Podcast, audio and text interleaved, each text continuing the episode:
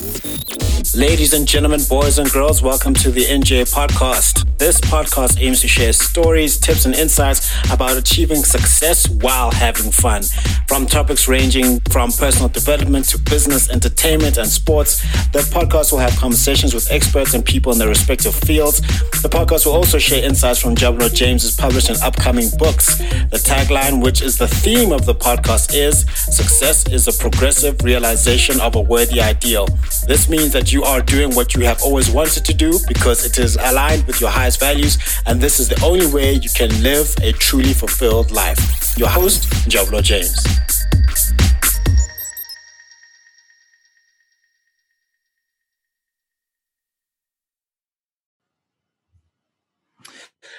All right, ladies and gentlemen, boys and girls, this is Njabula James, the host of the NJ podcast, where we talk with people from all walks of life because I honestly believe, I don't care where it is you come from, you all have a story to share, to share and a message uh, to tell.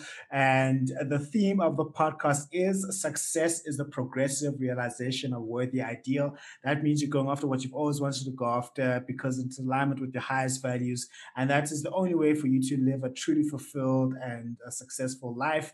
And on the show today, I have a very courageous, strong, and um, interesting uh, lady, um, woman. Her name is Sandy uh, Kirkham, aka Strong Woman. That's the nickname that I've uh, given her.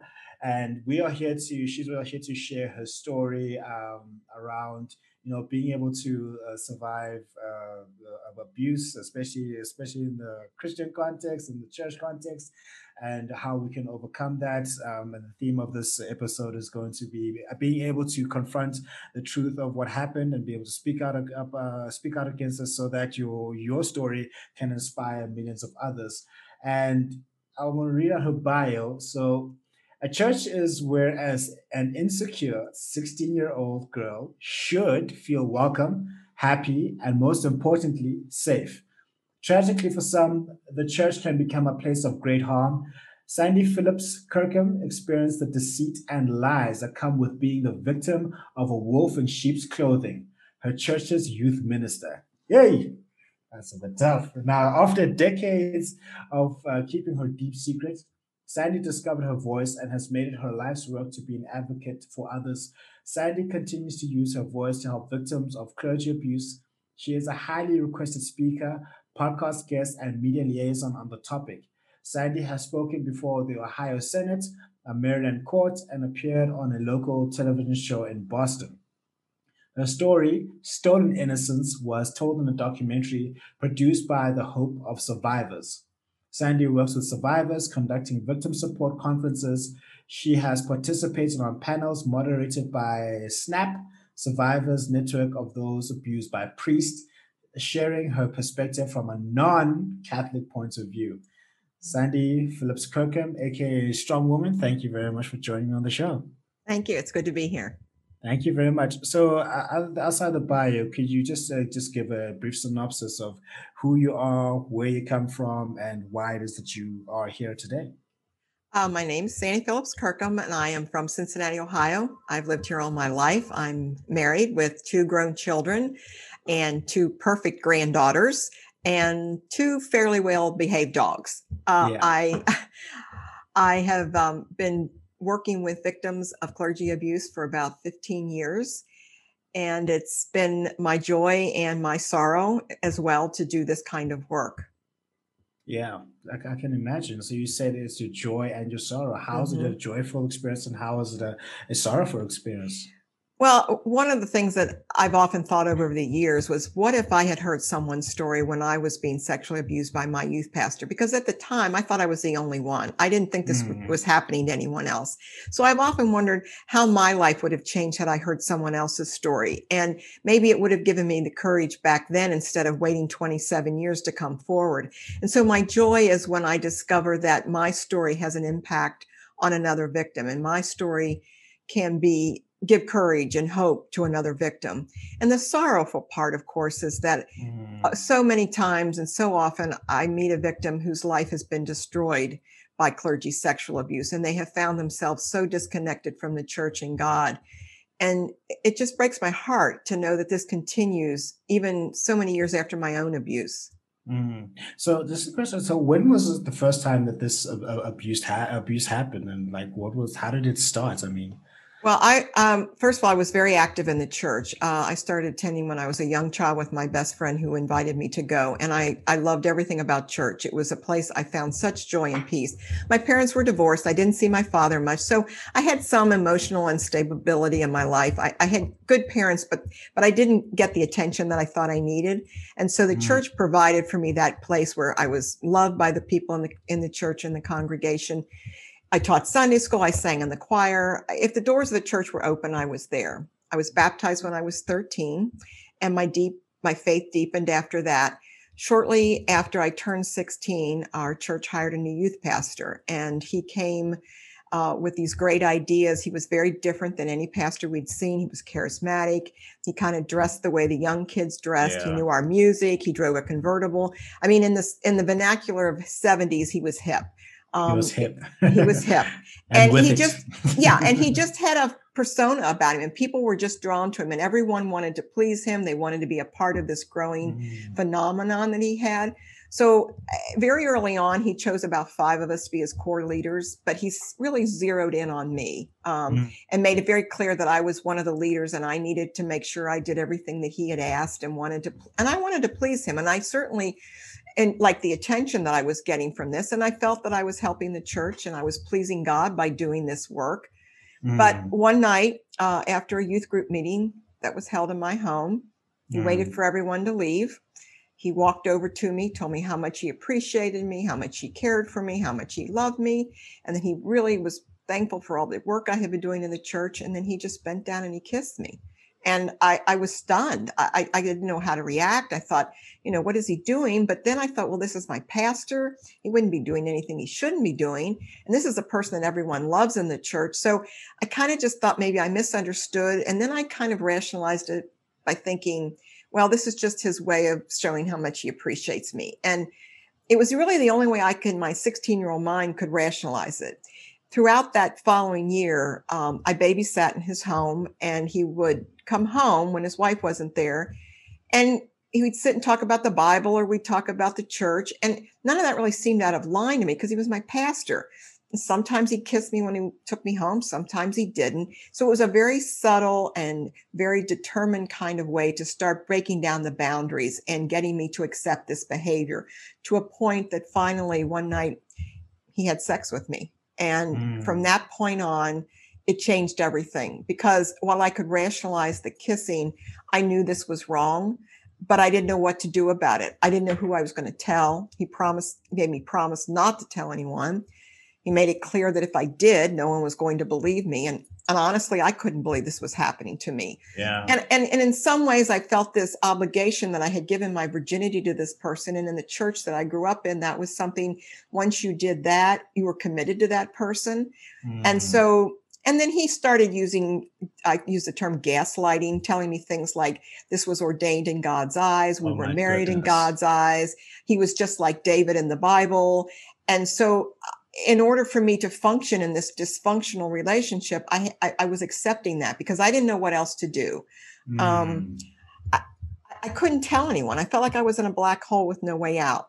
Um, mm. And the abuse lasted for five years. It went on that's for a, five years. That's a long time until you a very long time. Yeah. And during that time, in the beginning, you know, he was very kind. He was loving in some respects, but it quickly turned very dark soon after he had sex with me, and he became mm. controlling mm. as to who I could see, what how I was to dress. Oh my um, goodness. Where I could go. He, he was violent. He hit me.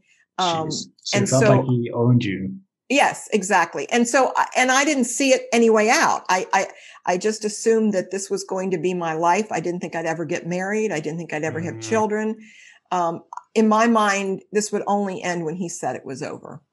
Jeez, that's that's that's that's, so amazing. Uh, for um, I I've started I started reading and started watching on documentaries that we were talking before the um before the conversation that um, sometimes the females uh, or whoever it is that's being abused will not feel that it's their fault.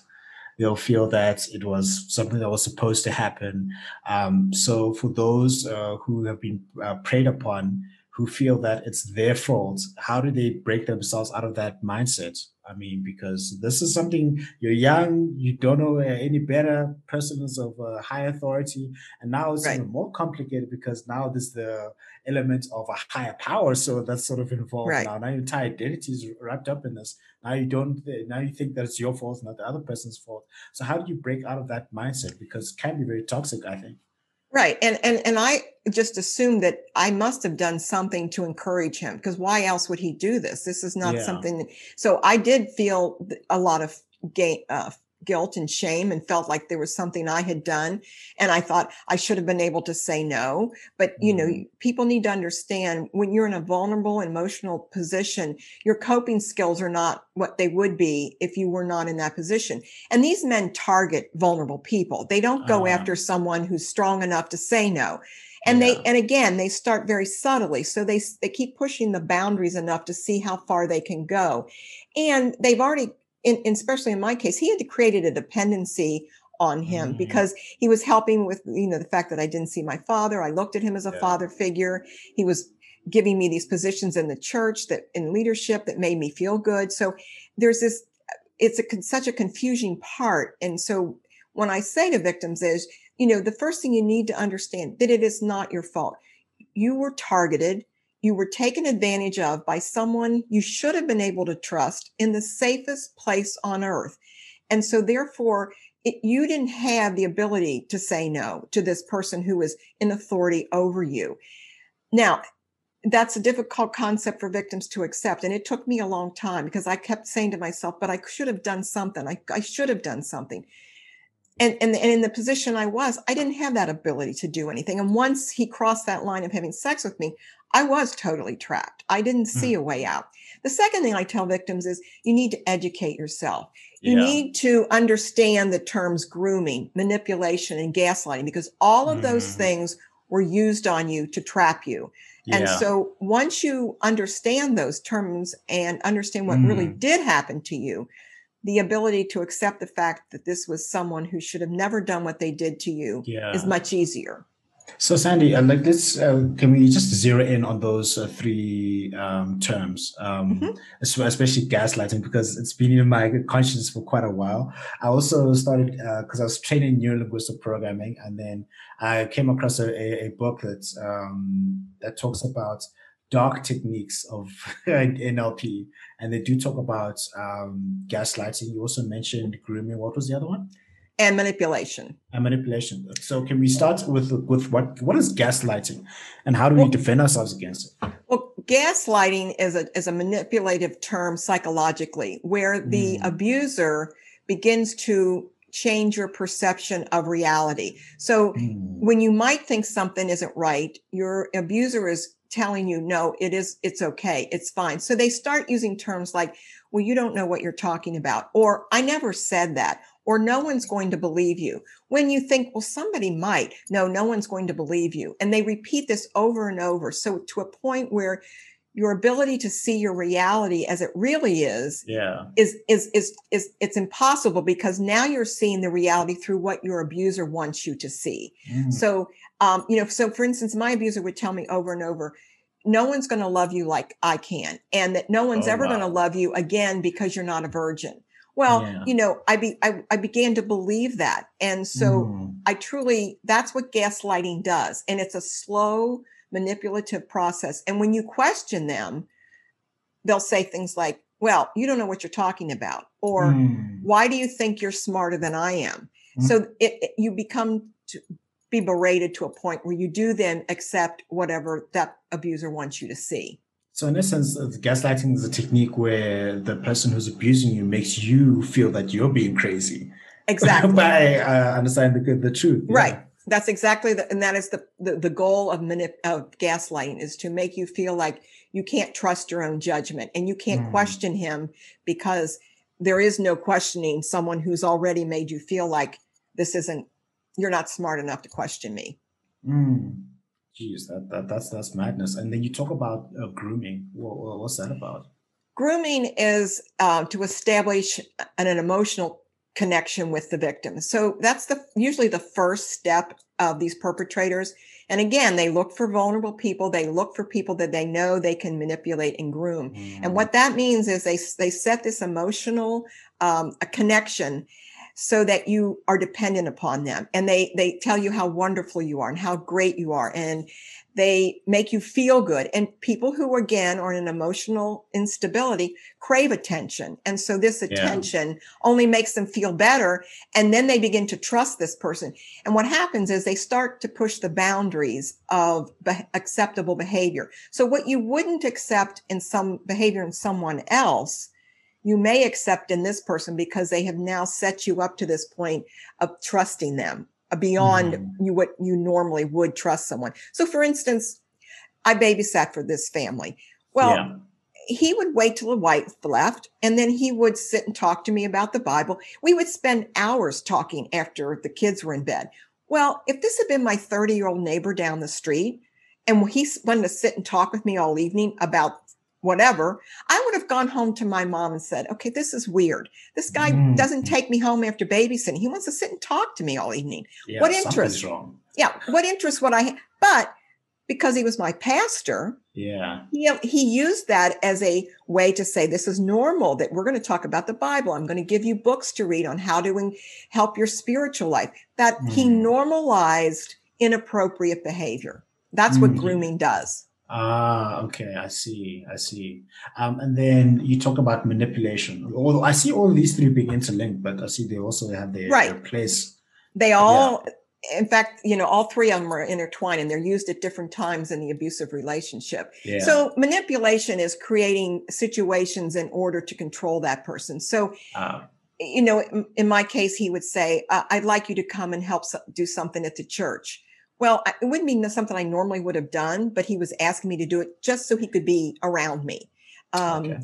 They manipulate people and situations. And keep in mind, in a clergy situation, they're not only grooming, manipulating, and gaslighting the victim, they're also doing that with the congregation because uh. they do need to make everyone else around them be uh, feel safe and they need to have everyone else believe that whatever they're doing is okay and so mm. congregations don't question the pastor again if it were a neighbor down the street they might say i don't know why he spends so much time with her but when mm. it's the pastor they saw it as a good thing well he's mm. helping her mm. so those are the so it's grooming manipulation and gaslighting and i encourage not only victims but i encourage church leadership to understand that terminology because if you don't understand how these perpetrators work, mm. you're not going to be able to identify them when they are in your midst. Yeah, 100%. So that, And they're um, there. They are there.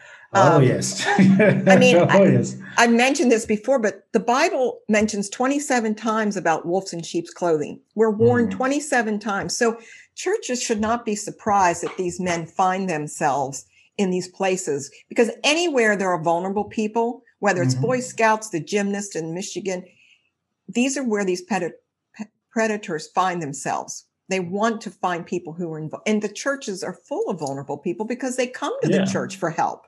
Mm. So that's uh, that's that makes it uh, difficult. So then, uh, with uh, everything that you've gone through from a, a clergy perspective, church perspective, um, how is it that you do you have any faith whatsoever in um, the churches that are running now? Um, or is it very difficult for you to go back into? Because I mean, for myself, when, when I saw uh, nefarious things happening in the church that I was involved in, and I was like, I'm going to be very careful about mm-hmm. about just the church in general.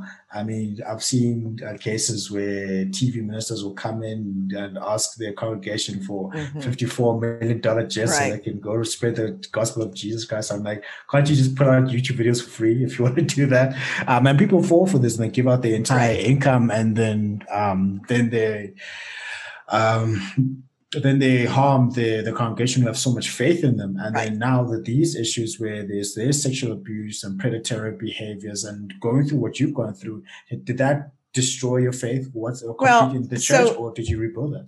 Yeah. So let me say two things. One, uh, you know, this isn't it's about pastor bashing. This is about education. It's about trying to prevent future abuses. So I know that there are pastors out there who are very faithful to their calling, but yes. there are a lot that are not. And that's why we have to have this conversation. Yeah. The second thing I need to, to, to add, I think, is um, once his actions were discovered, um, he was called in by the elders. He was told he was sorry. I'm not sure what narrative he gave or what he told them, but they took a vote to see if they could continue to keep him as the minister, but it was decided that he would move to the next church. He was given a going away party with gifts and he was moved to the next church. Oh, shortly oh, wow. after, yeah, shortly after his departure, I was called in by the elders and told that because of my behavior, I was to leave the church and that I was no longer fit to worship in that church. And I was devastated. I was, it, that church was my whole life. I loved Damn. everything about that church. So when you ask that question, yes, because I've often said the response of the church and how they handled me as a victim mm. probably had more of a lifelong effect on me than the actual abuse did. Yes, so I get that. Yeah. Church for me, so for 27 years, I kept this secret. My husband didn't know, my friends didn't know. I did go to church because I wanted my children to have that experience, but I could never engage in church in any way. I never listened mm. to the mm. sermon. I would mm. block out any prayers it was a, a huge trigger factor for me. Yes, um, of course. Once I was able to finally tell my secret, um, church was not any, it was easier, but it, the trigger factors were still there. So I would say that I haven't lost a, my faith in God, um, mm-hmm. but church is, is, is difficult for me. It gets easier at times. Um, you know, I was someone who carried my Bible to school with me every day. I prayed every day. I had devotions I didn't pray for 27 years. So wow. once I began to understand what was done to me and that this wasn't God's fault, this was a man who had who committed an evil act. I I'm, I'm, I'm able to pray, but I'm still not comfortable with someone else praying or someone else saying a prayer for me. And I think mm. that stems from the fact that here was a man that I was having sex with on Saturday night who would preach about marriage and the sanctity of marriage and prayer on Sunday morning.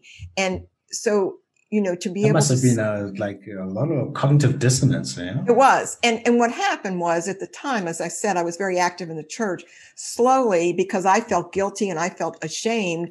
I didn't feel worthy to be teaching Sunday school. I stopped singing in the choir. So that, that pulling away from church really began during the abusive time. Um, mm. So it, it, and I, you know, these men really steal souls. They they they yeah. are thieves. They're thieves of souls. Mm. And the church needs to recognize that this isn't just something that victims can get over. It is, uh, you know, in my book, I talk about chapters of spiritual wounds. And I talk about mm. that chapter, of how we we lose our faith. Uh, our church life is contaminated. We mm. we don't ever have that same security and trust that we once had. And it's difficult. Um, and I mourn that loss. I mourn it. I, I miss having that security in church that I once had. And in some yeah. ways, I've thought maybe it's better because I'm more alert to what goes on in churches and that yeah. I can be aware, whereas before I wasn't. Yeah, so that's that's that's that's really tough. I mean, here's a place where you're supposed to be safe, but the, the exact opposite happened uh, for you, and then now you're alert and you're like watching. I'm like, hey, I don't, I'm not 100 percent sure because one of these is not uh, like the other, mm-hmm. um, and because of so many vulnerable people that are in church, that's where people uh, that's where the predators um, come in. Um, and then for you i was watching uh, i like watching scary movies every now and then. I was i recently watched the conjuring um, this uh, past week. And then uh, they were giving the the steps to for to for uh, demonic possession so the first one is infestation, and then it's oppression, and then it's uh, actual possession. So it's like mm-hmm. it's, it's a three step thing where the first infestation is where they start breaking you down and then right. wearing you down mentally and emotionally. And then oppression, that's where it starts getting worse. And then possession is when your spirit is open, your, your defenses are down, and that's when you get, get possessed. But now I'm seeing exactly the same behavior. But the difference is when the last step is you're being preyed upon, whether sexually, mentally, emotionally, physically. Is that the same it, it's a very good analogy. That's an, that's yeah. an excellent analogy because they and they need all those steps to to continue to hold you in the relationship. Um, oh yes, because you know, it's one, and, and isolation is a huge one. Um, oh, you know, yes, he separated me yeah. from my friends because the fear of me telling someone, um, he couldn't have, and you know, he made it very clear that if I were to tell anyone, I would be responsible for what happened to him. Oh, wow. And so, and, and, and people say, well, how did you keep that secret for 27 years? Well, you know, when again, that gaslighting and that I, I never ever the words don't ever tell never left my psyche i mean i i knew i could never ever tell anyone and mm. and, and especially now you know once i had discovered once people did know i was thrown out of the church so i yeah. I, I knew the reaction of people would be to judge me and think differently of me I mean, really, how bad do you have to be to throw, be thrown out of a church? I mean, Jeez. I didn't, I didn't want that to be known about me. Yeah. But it, it was really a trigger factor, which I talk about in my first in chapter, the first book, is that trigger factor that sent me on the edge, that opened me and said, "You've got to deal with this." It was, yeah. I, I had trigger factors throughout my 27 years and I was able to manage them most of the time. Sometimes they were more difficult than others and because I didn't want anyone to know why I was having this anxiety attack at this moment. Yeah. But this particular trigger was not going to go back down. And yeah. I understood, I didn't understand where, why I was having it or what I was going to do with it. But it became pretty clear to me from the beginning I was going to have to deal with my past. And that meant I was going to have to finally reveal my secret. Mm-hmm. And that's a very hard secret to, to bear. So, uh, in that the time that the the, the abuse uh, started, did you ever think of saying, "I need to leave"? and then when you've got the courage that you that you that you where you spoke out and then um, were unfairly uh, moved out of the church when you said did you ask i need to leave and when was that point where you say i'm going to speak out against this so i did go to him several times um, especially in the beginning um, because you know I wasn't happy in this relationship. This wasn't something yeah. normal. I mean, my friends are doing fun things, and I'm I'm I'm stuck with this married man who is abusive to me, who controlled me. I mean, I, I was always on edge, wondering, you know, if I was going to get this good person or the one who was mean to me. So I would go to him and, you know, I would say, I feel guilty. I can't do this anymore. He would respond in one of two ways. And of course, he was, his response was based on what he assumed would be the best one for me. Mm. So I would say, I can't do this any longer. His first response would be, I need you in the ministry. I can't do this without you. The church needs you. So he played upon the guilt that, you know, I, I can't leave. And this is, this is what God wants in our lives.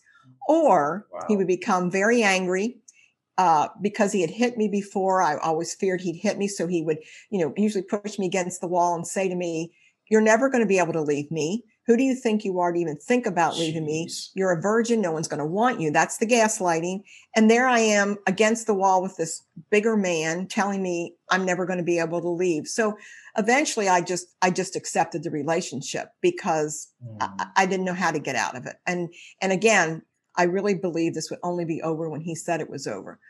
So once I decided to tell someone, um, I, I, I, chose my best friend. Um, I didn't want to tell my husband first, even though I knew he'd be supportive.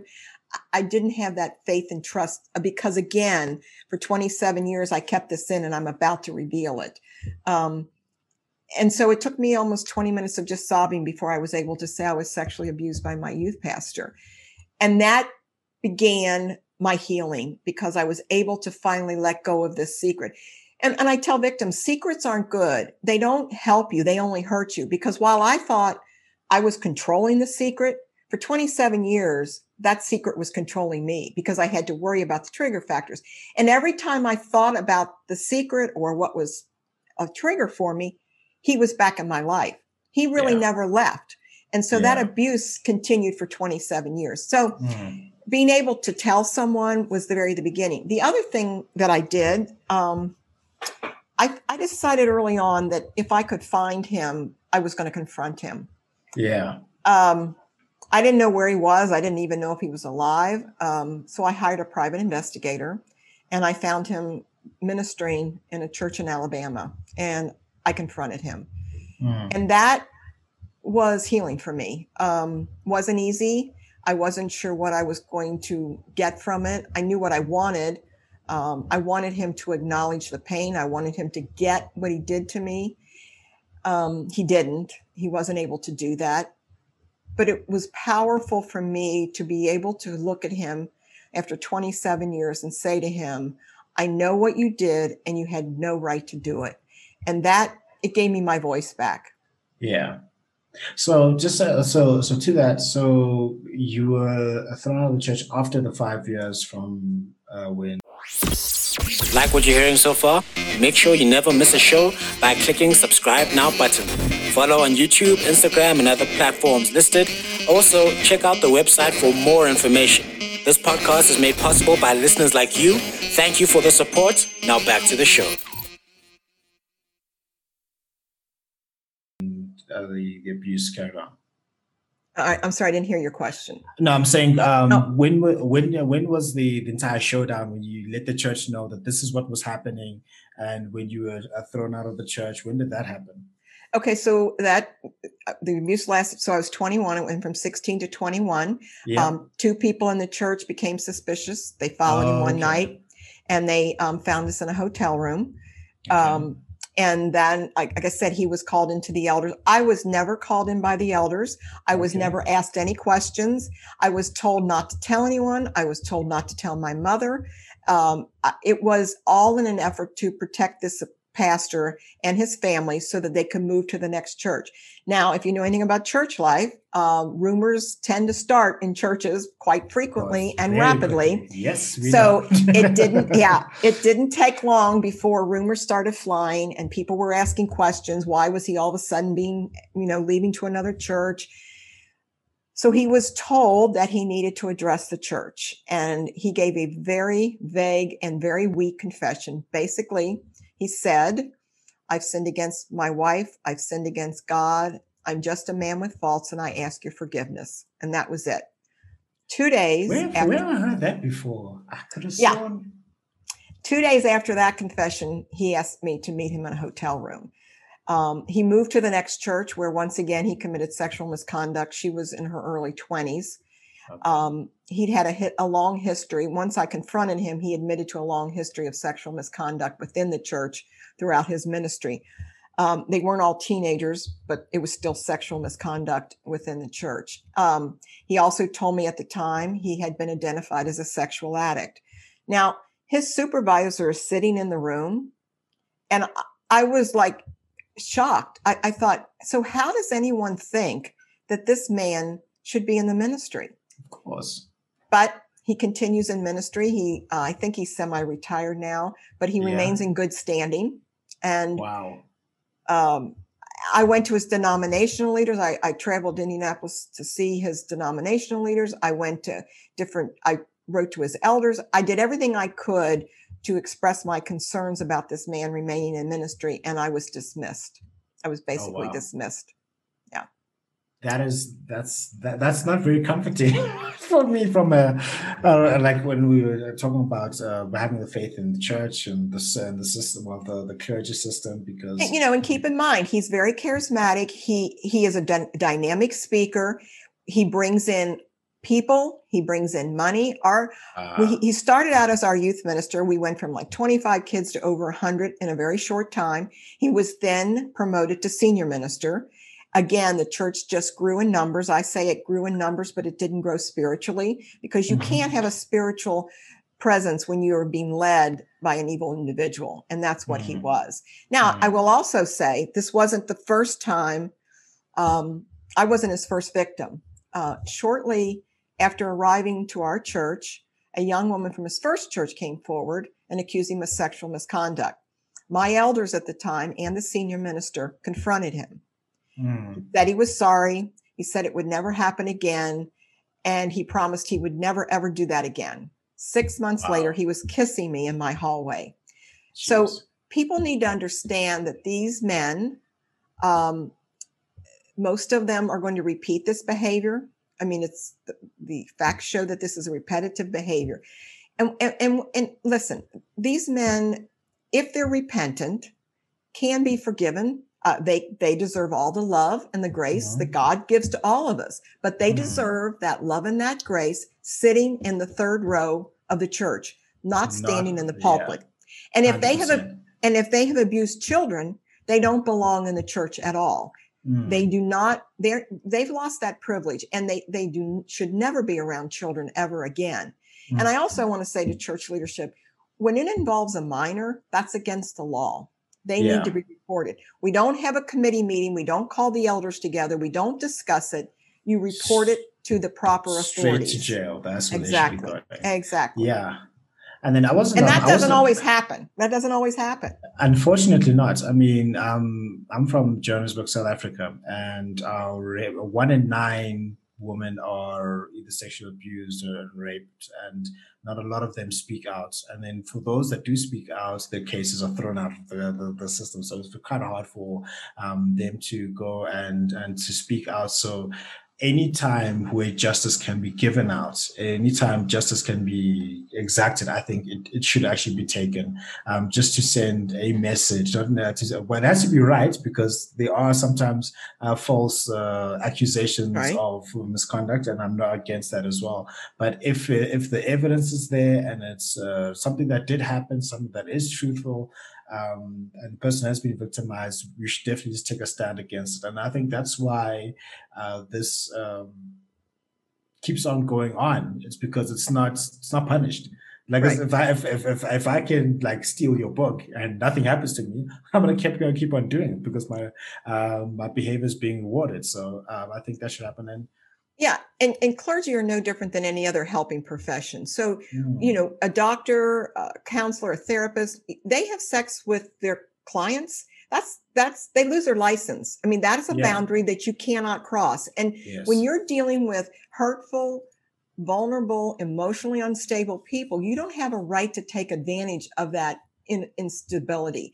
Um, you know, a woman who walks into her pastor or clergy or rabbi's office and ask for help should not have her problems compounded by her pastor having sex with her. Mm. And I, I, tell, you know, I, have also spoken at Cincinnati Christian University. I've been very fortunate that they've allowed me to come and speak to their seminary yeah. students. Yes. And so one of the things I say to them, you know, some because sometimes they'll say, well, what if, you know, the woman comes on to the pastor? Well, here's the thing. First of all, you should know that that whether she does or not, you don't cross that boundary no matter what. But yes. even if she does come on to you, as a pastor, as a counselor, you need to see her actions as a cry for help, not an invitation to go to bed. Yeah. I mean, when, when she's demonstrating that kind of behavior, she's saying to you, I need help.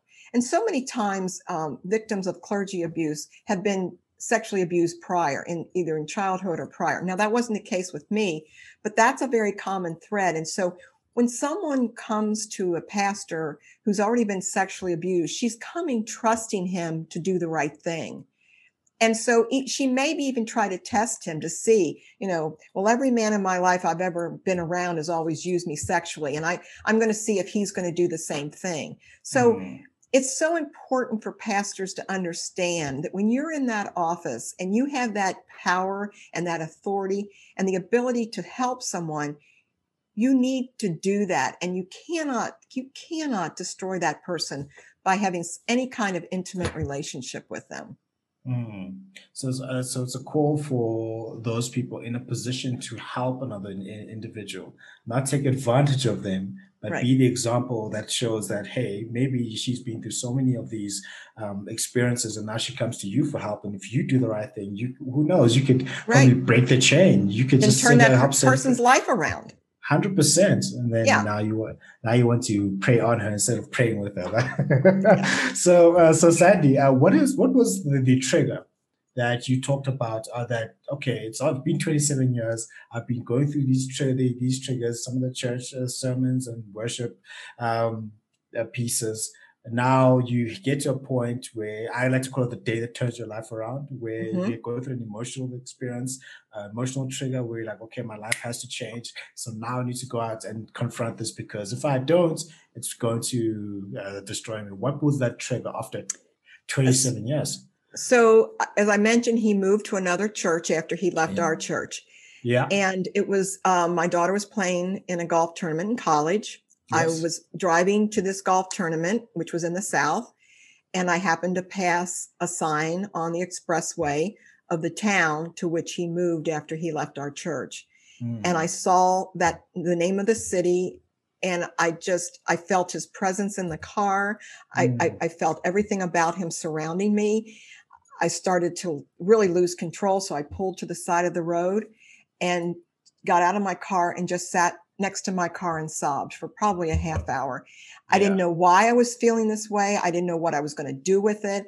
And I, I finally pulled myself together enough to continue on with the trip and to watch my daughter play golf and then I got home and for 2 weeks I just I was a mess. I was I couldn't function. I walked around the house wringing my hands because I didn't I didn't know what to do. And and I again I the thought of ever telling anyone just terrified me. It terrified me. Because the other thing, here I was 49 years old at the time and I'm thinking if I tell someone I'm going to get in trouble because yeah. that's what happened when I someone did know back yeah. when the church found. But so I also had this came back, yeah, yeah, and I also had this fear of him. I had this fear that if I tell someone, he's going to find me, and he, I'm going to be in trouble. So I had to, you know, really, really work hard to to do to a point where I could say to someone that I was sexually abused by my pastor. And then when I hired their private investigator, we're in there. I went with my friend. We're sitting in the office, and his secretary says to me, So, uh, who is it we're looking for?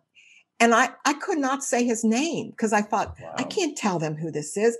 And at that moment, had my friend not been with me, I would have left. I would have left. I, I wouldn't have stayed. I would have thought, this isn't worth it. I can't do it. So I tell victims, I totally and completely understand how hard it is to tell someone but you cannot heal, you cannot move forward if you harbor this secret because that person is still abusing you in emotional way years after the physical abuse has ended. So as difficult as it is to tell someone, that's that's what you need to do. And mm-hmm. you you mm-hmm. I, I recommend that they find someone outside of the church because chances are that person in the church is going to have a kind of relationship with that pastor as well. Mm-hmm. Um, so it's probably better to find someone that you can trust outside of the church to first tell your story to. Um, mm-hmm. But it's vital. It's it's so vital to be able to tell, and it's freeing. I now I I sit here very calmly telling my story, but for two or three years I sobbed every time I told my story. Yeah. But that that healing began. And again, I un- I started to understand that my story had an impact on others, and it was important that I tell my story. Mm. So, like, with the what what what ended up happening to you um, from with the with this with this experience? Did that have an impact on uh, being being able to be intimate with um, uh, any other men, especially you getting married in a relationship with your husband? Did that impact you in any kind of way? Well, in the beginning, right after the relationship ended, um, I was I had a very low self esteem. I didn't yeah. think I, I, I really I really just saw myself as just worthless. Um, mm. And so any any encounter that I had with any other men um, became sexual pretty quickly, just because I thought that's what I was supposed to do. That's how I my worth was valued, um, and that was what I I believed. And so, you know, I was promiscuous. I would say early on. Um, mm then I met my husband who was not going down that path and who treated me with respect and dignity and showed me that love did not necessarily mean that I had to be physical. Um, I fell in love with him almost immediately. Um, and so initially, I think I worried in the beginning um, how I would be with him sexually but it, it, it flowed very naturally because he loved me. And it was mm. it was a relationship and a sexual relationship out of love and respect. And so they were so totally different than what i had experienced. Um, you know my abuser was violent with me. It was very much sex and then it was over. Uh, he he was never affectionate with me. And so having uh, my husband who showed me what respect and love could be totally changed how I responded. And it, so it wasn't an issue, although I've talked to many victims where it is an issue and that they have difficulty being intimate uh, with their spouse. So I was very fortunate that that wasn't a major problem for me. Yeah, so that's uh, that like that's that, that's amazing because um some victims will be like I can't just even be around people who right. even remind me right. of that entire situation, but you are blessed enough to um, Elise who and I give you know again I give credit to my husband on that and and I also think I I was raised in a way with my own parents to know that that what was happening to me during that abusive time that really wasn't love. I mean, Yeah. I understood that he wasn't giving me gifts. He didn't, he didn't, he never said anything nice that was, you know, he always accused me of being too fat or I didn't wear this right kind of dress. I mean, it was always critical. And, and, and the moments that I would get where I was sobbing or saying, you know, why are you so mean to me? He would turn it on to say, you know, I love you. And that was mm-hmm. gaslighting. When I was writing the book, I found this very interesting. I was writing the book and I would come to his conversation with him and I would, he would say, you know, I love you. And then, you know, chapter two later, I'd say, he would write, you know, I love you. And I stopped for a moment and I thought, did he ever say that he loved me?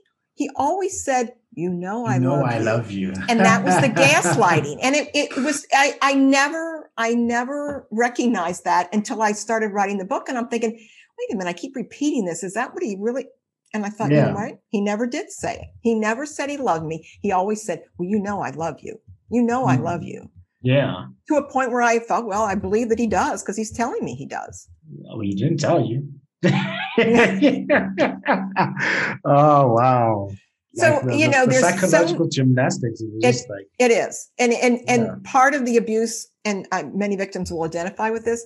They they have to keep you in this limbo and this constant back and forth because it's the only if you if you ever get on balance and then you're able to look at the things the way they are, but it Mm. is a yo-yo back and forth of emotion. Just you you, you Mm. you walk on eggshells because I never knew if he was going to be kind in some way or he was going to be angry at me. And there were many times he would say to me, you, you know, I, I'm mad at you. And I, I'd Mm. say, well, what did I do? Well, you know what you did. No, I don't. And I knew there was no point in trying to figure it out because it didn't matter. The point was he was mad at me. And, and then eventually he would be over it. And I don't, I never knew what it was. And, and he needed to do that to keep me in line.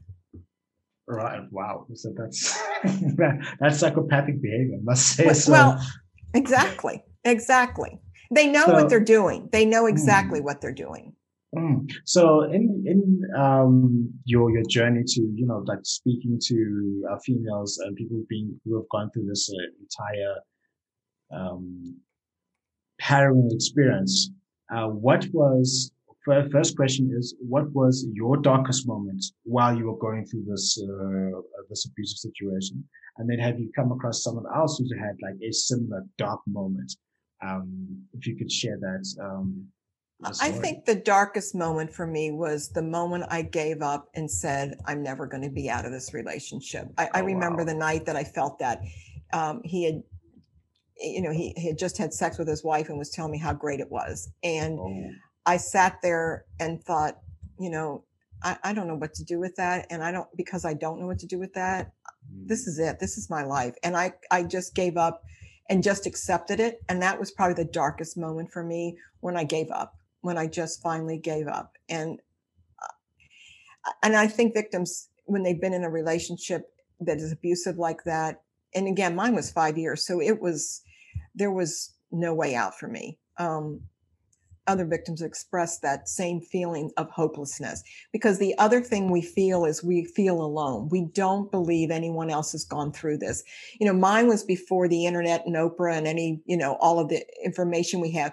But even with information, victims will say, but it wasn't, I didn't feel like it was is in my same situation or it wasn't like it was what was happening to me.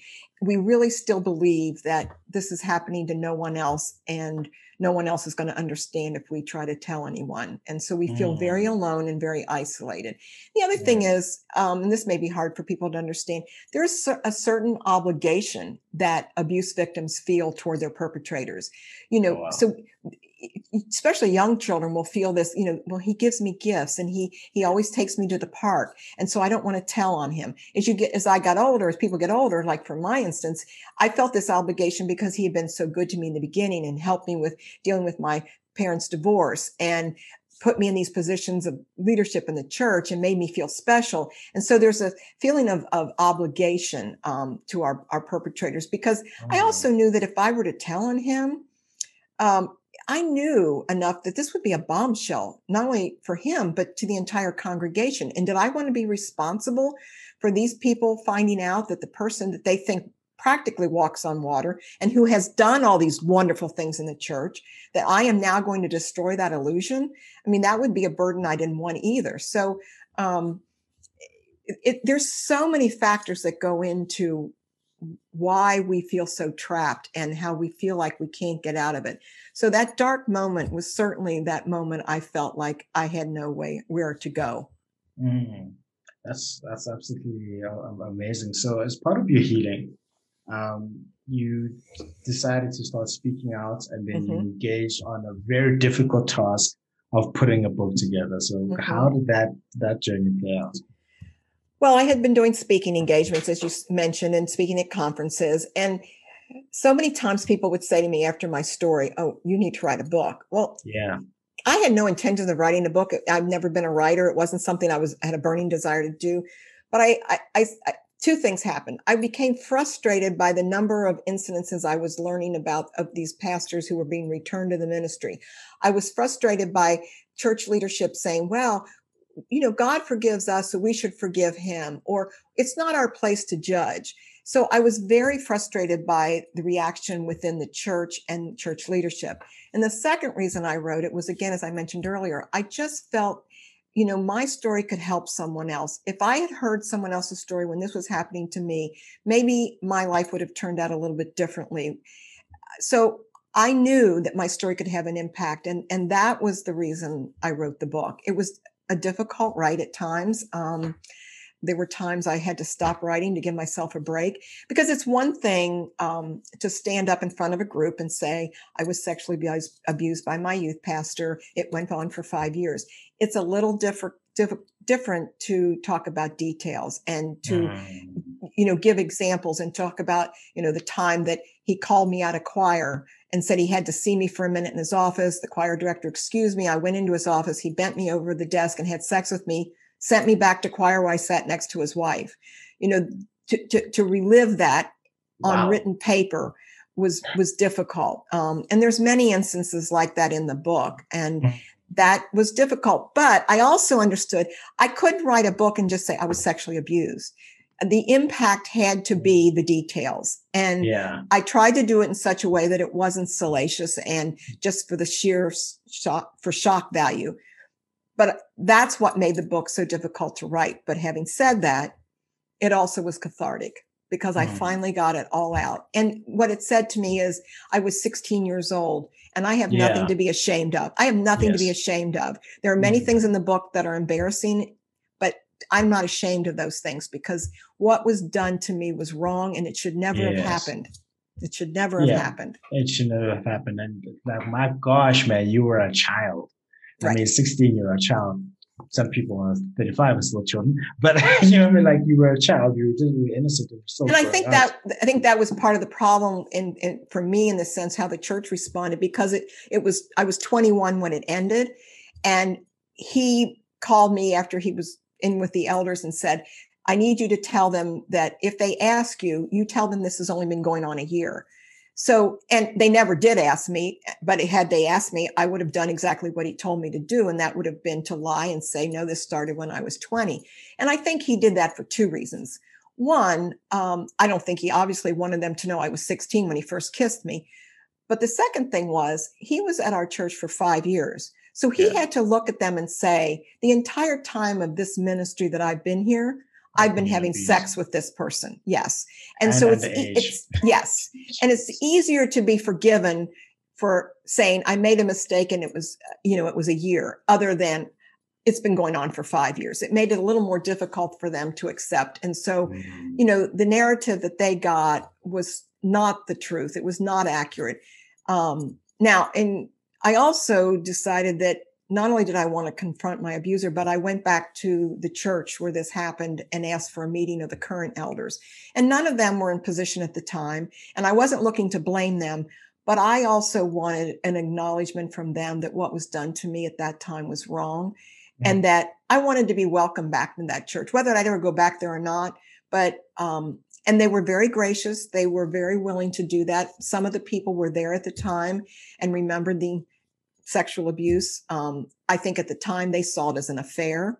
They didn't mm. see it as sexual abuse.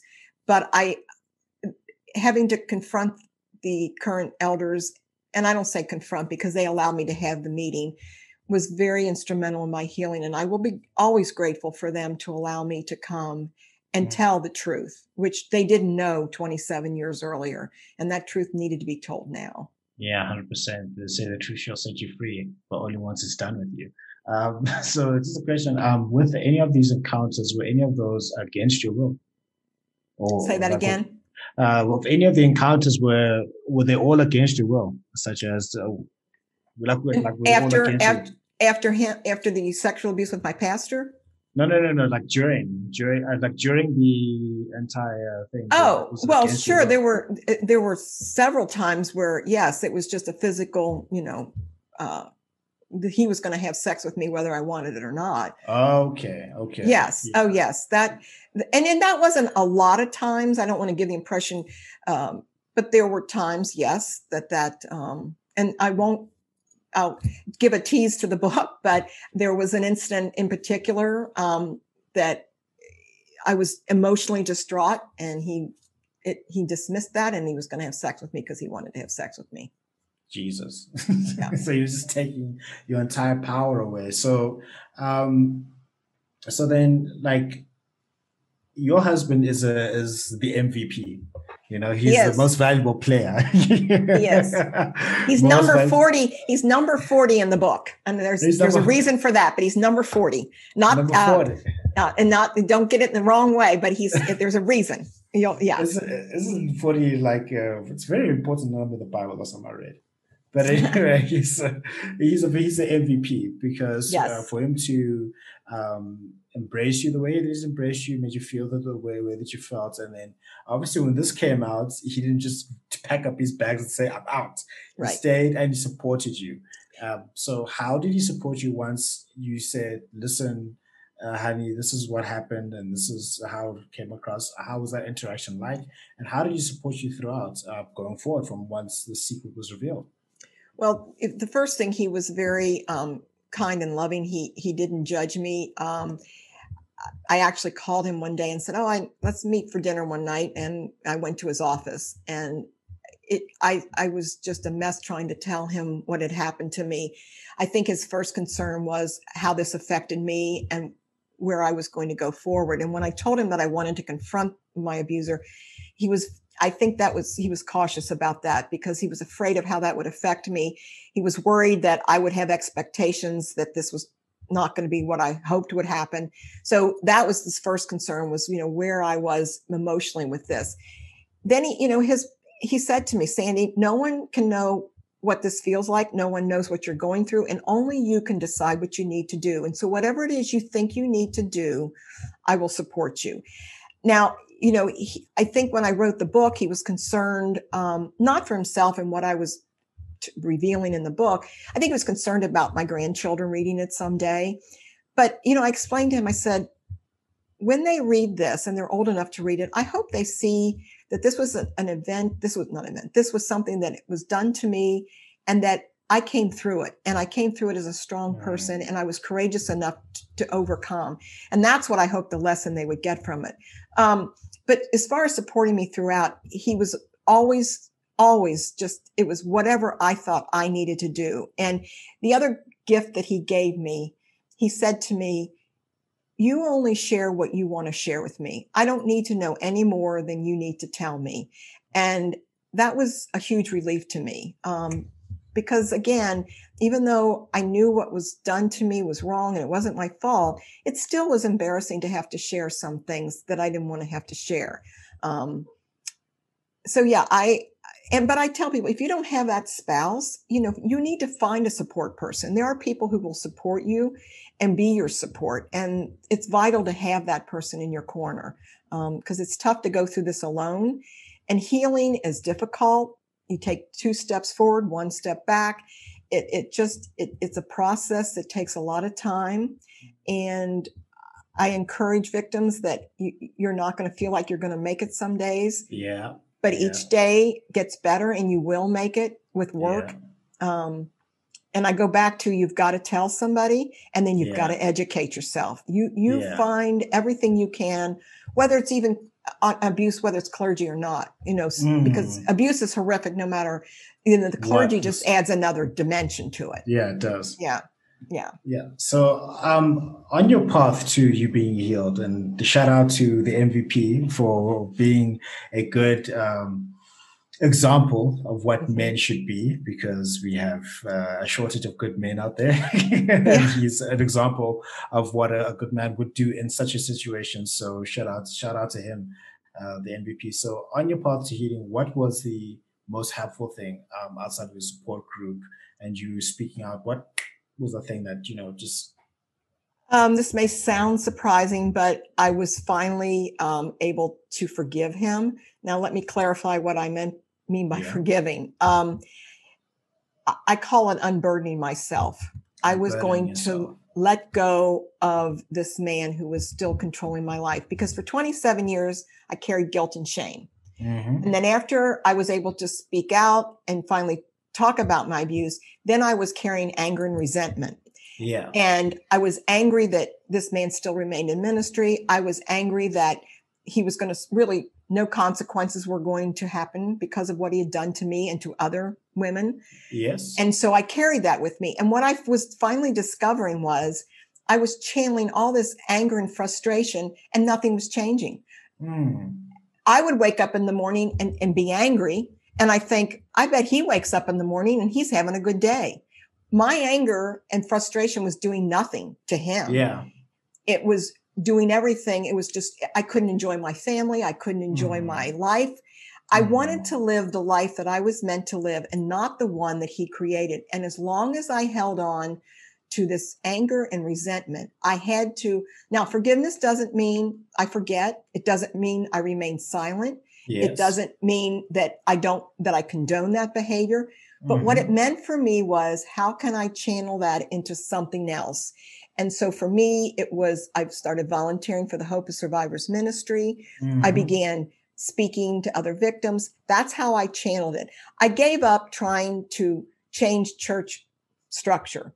Yeah. I, I can't do that. I, I, I can tell my story. If someone wants to listen, that's great. But I channeled my mission and my ministry toward helping other victims and telling my story. So mm. it was a matter, and now I say again, it wasn't easy to do. It was two years before I finally was able to let go. So it's an yeah. unburdening. It's really just unburdening yourself and saying, I'm not going to let this person be in my life because as long as I was thinking about him, he was still in my life and I didn't mm. want him in my hmm. life any longer. So that's, that was my biggest probably aha moment to finally be able to say, you know what?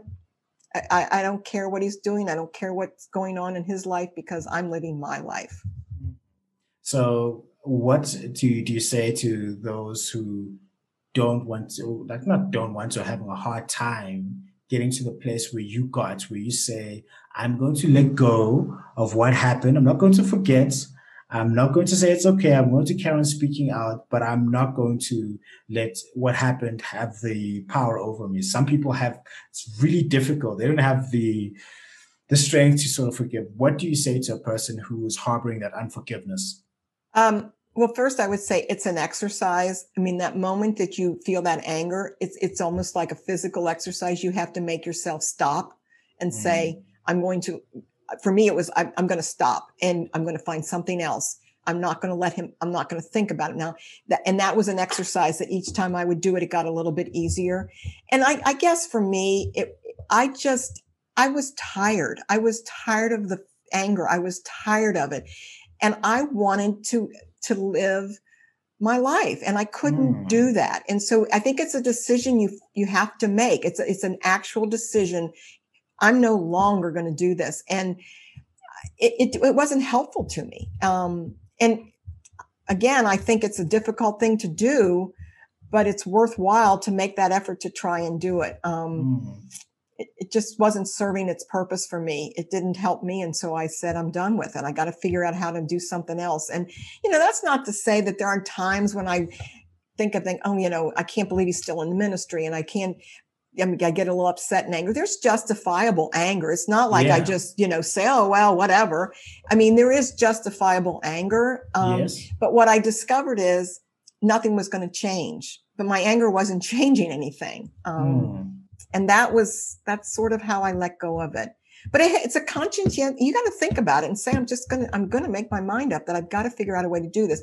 Um, it's I think it's an unknown. The quotes unknown as far as who said it, but you know, you know, they said resentment and anger is like drinking poison and expecting the other person to die. Yeah, um, yeah. It, it, I think that was T.D. Jakes who said that. Was it? I, I never could find it. So, but I think it's I think it's a great example. You know, it's yeah. perfect. You, you it, it eats away at you from the inside out, um, and mm. really destroys your life.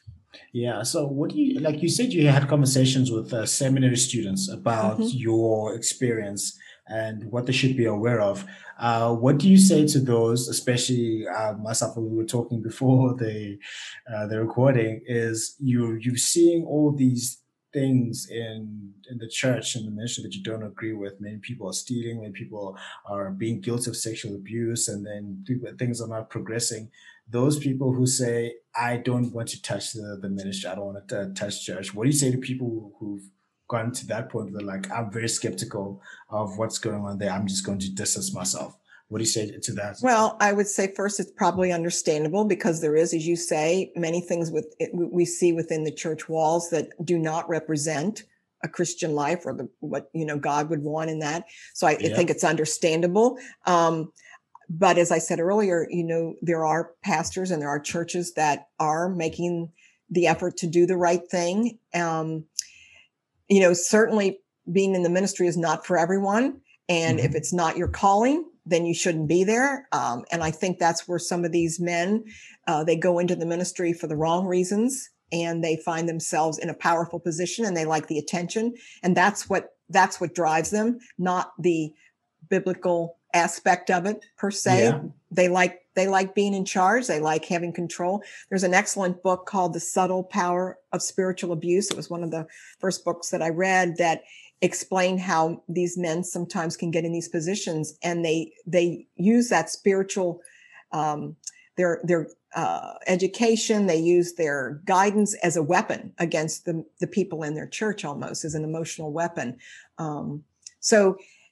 yeah i don't think it's for everyone and i think people need to evaluate their ministers when they hire them um, mm. to to to see if this is someone who is going to be a fit for their for their pastor um, to be in the ministry. Mm. Yeah, that's that, that's very important. And uh, so, like, I know that the biggest story that came out about you know sexual abuse happened in the Catholic Church mm-hmm. with all those stories that were happening there. But you said you didn't come from a, a Catholic church, so it was like what it was, a charismatic church. What what what? It, um, it, it's a Christian church, Church of Christ. It's kind of an um, someone we might describe as evangelical. Um, evangelical, oh, okay. Sometime to the Baptist Church. Um, you, you know the difference with a Catholic church is that um, most of the victims, not all, and many are not, uh, are mm. are young boys and young yeah. girls. Um, is is the churches in different denominations? There tends to be teenage girls and, and women in the church, um, and I think you know the Catholic Church. You know their their major fault in the beginning was the cover up. I mean, mm. you know, no one, uh, and I'd say this to church leaders. You know, no one faults you for the first time that someone in your church is found to have committed sexual misconduct. It's what you do with it that mm. you are judged by. And in, in, my case, again, they knew of an incident prior to coming to our church. Yeah. And they kept it from the congregation. They didn't, they didn't, and not only they keep it in the congregation, they probably should have fired the guy on the spot to say, you know, 100%. this is something, you know, but the fact that they, they, they, they too swept it under the rug. Um, and, and churches will say, well, you know, they're, they're, um, reasoning is we, you know, we don't want to embarrass the church and we don't want people to think bad of the church. They only think bad of the church when they find out you've swept it under the rug and that you continue yeah. to support these perpetrators. That's what they're judging you on. Um, and once you're aware of one instance, you might say, well, we didn't have any idea and we, we had no clue that this man had this in his background. But once you're aware, you can no longer use that as an excuse. You mm. now know. Um, and, and again, you know, I became collateral damage so that this man could keep his job, basically. That's what yeah. they were saying. Okay, we we forgive you. We're you know, you say you're sorry you did this. We're like to continue as a minister in our church. And therefore I became another victim. I became collateral damage so this man could keep his job. And I don't think that's God's intention, you know, yeah, to, you became no. a scapegoat.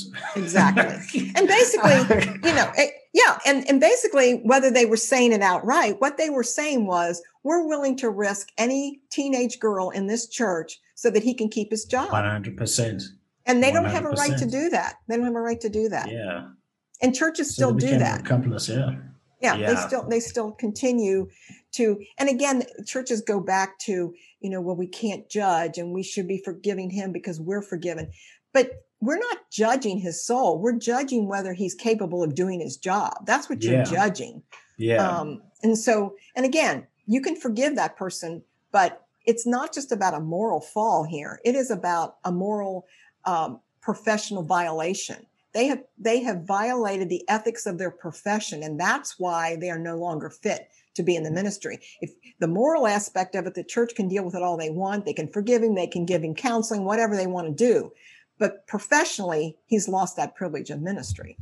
100%. And, and, and the action needs to be taken for that because once someone finds out that you know this this was a cover up, you set it under the rug, and you put other people's lives and basically souls in danger. We're going to mm-hmm. be like, no, I, am going to distance myself. I'm not to uh, show that I want to go there, or my children should go there because right. who knows if they're going to be a victim right. of abuse because you let it happen. And it's not about, you know, necessary punishment. You know, yeah. It, it's about the integrity and safety of the church. You, you, you don't allow these men in the church because you want to have the integrity of the church and you want to have safety. And you can't have either one of those when you have allowed a man who has proven by his own actions that he's not fit for the ministry. 100%. 100%. You should, you should deal with them. So where uh, Sandy Phillips Kirkham, aka Strong Woman, where can we get a where can we get a copy of uh, your book? Well, let me hold. Let me show you the title. This is the title. It's yeah. uh, "Let Me Prey Upon You." It's available on Amazon. Okay. It's also available on my website, which is just my name, www.sandyphillipskirkham.com. Um, I would also say to victim, there's a, a, lot of good information on my website. I would also recommend the Hope of Survivors website. Um, great, great resource for victims and for church leadership. And then in the back of my book, there's um, a, a resources for um, victims and church leadership as well, because education is going to be the key to a lot of this. Because if we don't understand clergy sexual abuse and how it happens and why it happens and how we should handle it, we are never going to be able to respond appropriately to it and and respond lovingly and caringly to the victims as well. Hundred percent. So, is it only on physical copy, or is there an ebook uh, available? There's an ebook available. It's not on audio, but there's an ebook available as well on Amazon. Fantastic. Ah, mm-hmm. fantastic. Guess yeah. what I'm reading tonight? yes, what I, and, and gifting it to uh, some of my colleagues that I know. So, um, as we uh, go to the uh, conclusion of this, there's also something that I don't. I'm not necessarily sure that I should bring about because I don't think it, it applies, but I'll I'll just uh, ask anyway okay. Is the the racial and cultural divide of, of, of abuse because I know that, uh, for example, you being a Caucasian woman might go through this experience. You'll think, oh no, oh, it's only me and people who look like me who go through mm-hmm. this. However, as I can tell you, as, as a Black African and as I've this happens to us uh, uh, as well. So, what about a person who says, is this actually cross cultural? Does it uh, happen across races, cultures, and, and creeds? Does this type of abuse happen uh, to everybody so that they can be like, she's sad, she looks different from me. Maybe her experience is different. So uh, her story is different to mine. So my story is not going to be validated. So does um, this now, uh, advice that you give yeah, no, my message goes across. And, and, and the thing is, is these perpetrators, regardless of their background, their color of their skin, they all have the same playbook. They're all using the ah, same same, same book. They say yes, exactly. they're using you know the grooming, the manipulation, the isolation, the gaslight. They target vulnerable people. So doesn't matter what color your skin is. If you're vulnerable, you can be a target to these men. And I always say they have a sixth sense. They they know how to pick out the people who are going to be so easily trapped by them. So, mm. you know, yes, my story is different. I'm a suburban white woman living in the United States, but my experience will resonate with other victims and I've I've seen that, you know, like I said when I've counseled victims, we're we're all amazed. We're all amazed at how similar our stories are in the Ah. sense so many of them said, "Oh my gosh, he said the same thing that he was like David in the Bible." That's a classic. That's a classic. They all use should, that. they As should as David alone. David was Yeah, messed yeah, up, but yeah. okay. but that they love being the example of David. That's just their, you know, that's their thing. And and the other one is uh, don't lean on your own understanding. So so that we're supposed to listen to him because he's more spiritual and he knows more. I mean, we Oh, all sit there and say, "Oh yeah, he said that to me too." So, um, and not to be light and funny about it, but I really they've got a playbook that they use. So, while how we respond to our trauma can be different because Yeah. of our past experiences, the actual abuse has so many similarities that um, it, it's frightening. Really, it's frightening. So, what were some of the most re- now that you look at it retrospectively and on this journey that you've been on? What are some of the most ridiculous things that you that you heard um, about this entire thing? For example, um, like David from the Bible, and you know stuff like that. What are some of the more ridiculous things? Oh, like, that was a me- complete lie. Yeah. Yeah, Yeah. right, right. Um, well, you know, he said we were married in God's eyes. Oh, Um, okay. uh, that was another one that we were married. I couldn't correct Should've that one ring out. Um, yeah. Um, you know, I- from a, the other standpoint of not, it's not ridiculous as much, but then church leaders, church members would say to me, you know, well, look at all the good he's done. oh wow. And I would think, well, that's because you saw that side of him, but you didn't see him through the week when I saw him. And Yes. so that was always, you know, I wanted to think, and, and and the bottom line is this isn't about we get scales like he did this many good things and he did this bad thing. So this outweigh, that's not what this is about. It doesn't matter how many good things he and the good things are done as a disguise anyway. He has to pretend like he's a good person so that he can fool everyone in the congregation. Um, Mm. so I don't know if I quite answered your question, but Yeah. Yeah, I'm sure I'll that- think of a few more things after we're finished. that's fine. All right, cool. So, um, Sandy, so um, that's one one of the most um, you know, the hardest things is for someone who had uh, faith in a person uh, for that faith to be shattered, and then for a person to hear your story and to be like saying, "There's a lot of this is this is this is unjust." So for a person whose entire world has just collapsed because they looked up to this person, they are a symbol of goodness and greatness, and then that person has fallen down, and then they see your story and say, "Well, well, actually, the people are actually being hurt." How how can you get that person's views to be more balanced so that they don't have this, you know, what do they call this? Uh, have a god complex to people who are actually scum sometimes, and then Mhm. to be able to validate your story to like, okay, Sandy actually went through some dreadful stuff, even though she's not as prominent as the perpetrator. How do we how how do we get people to kind of see the the, the balance and Well, um, I think it- the, the, first key, that you know, is that you understand that you know it wasn't your fault, and you have to have that that self worth and that shame and that guilt that you're carrying needs to let you let go of that because you you have nothing to feel guilty and, and ashamed about.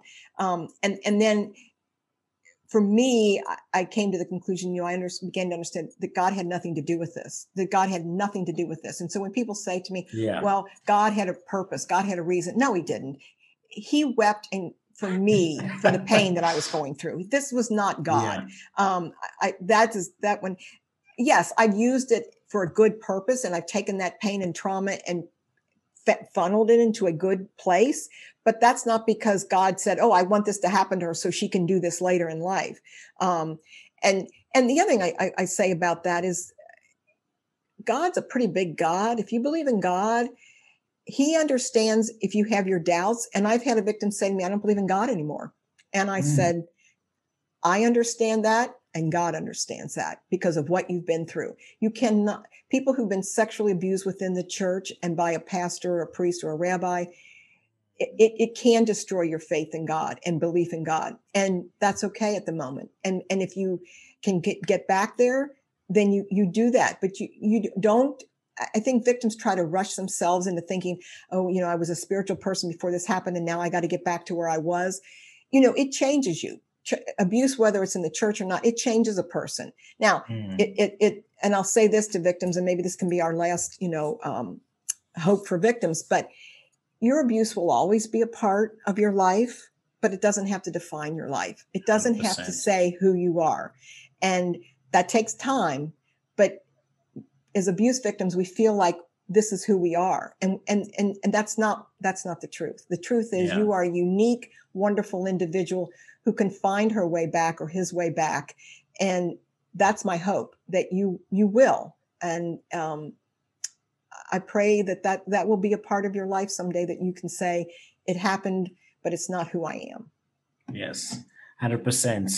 Amen. we'll go with that. That's right. So thank you. So thank you very much, uh, Sandy Phillips Kirkham, aka Strong Woman, who's married. I love you. You are great. The, thank you. The most valuable player. Uh, what's your husband's name? His name is Bill. Bill. Yes. Hey, well, yes. Bill, the, the Bill, the most valuable player.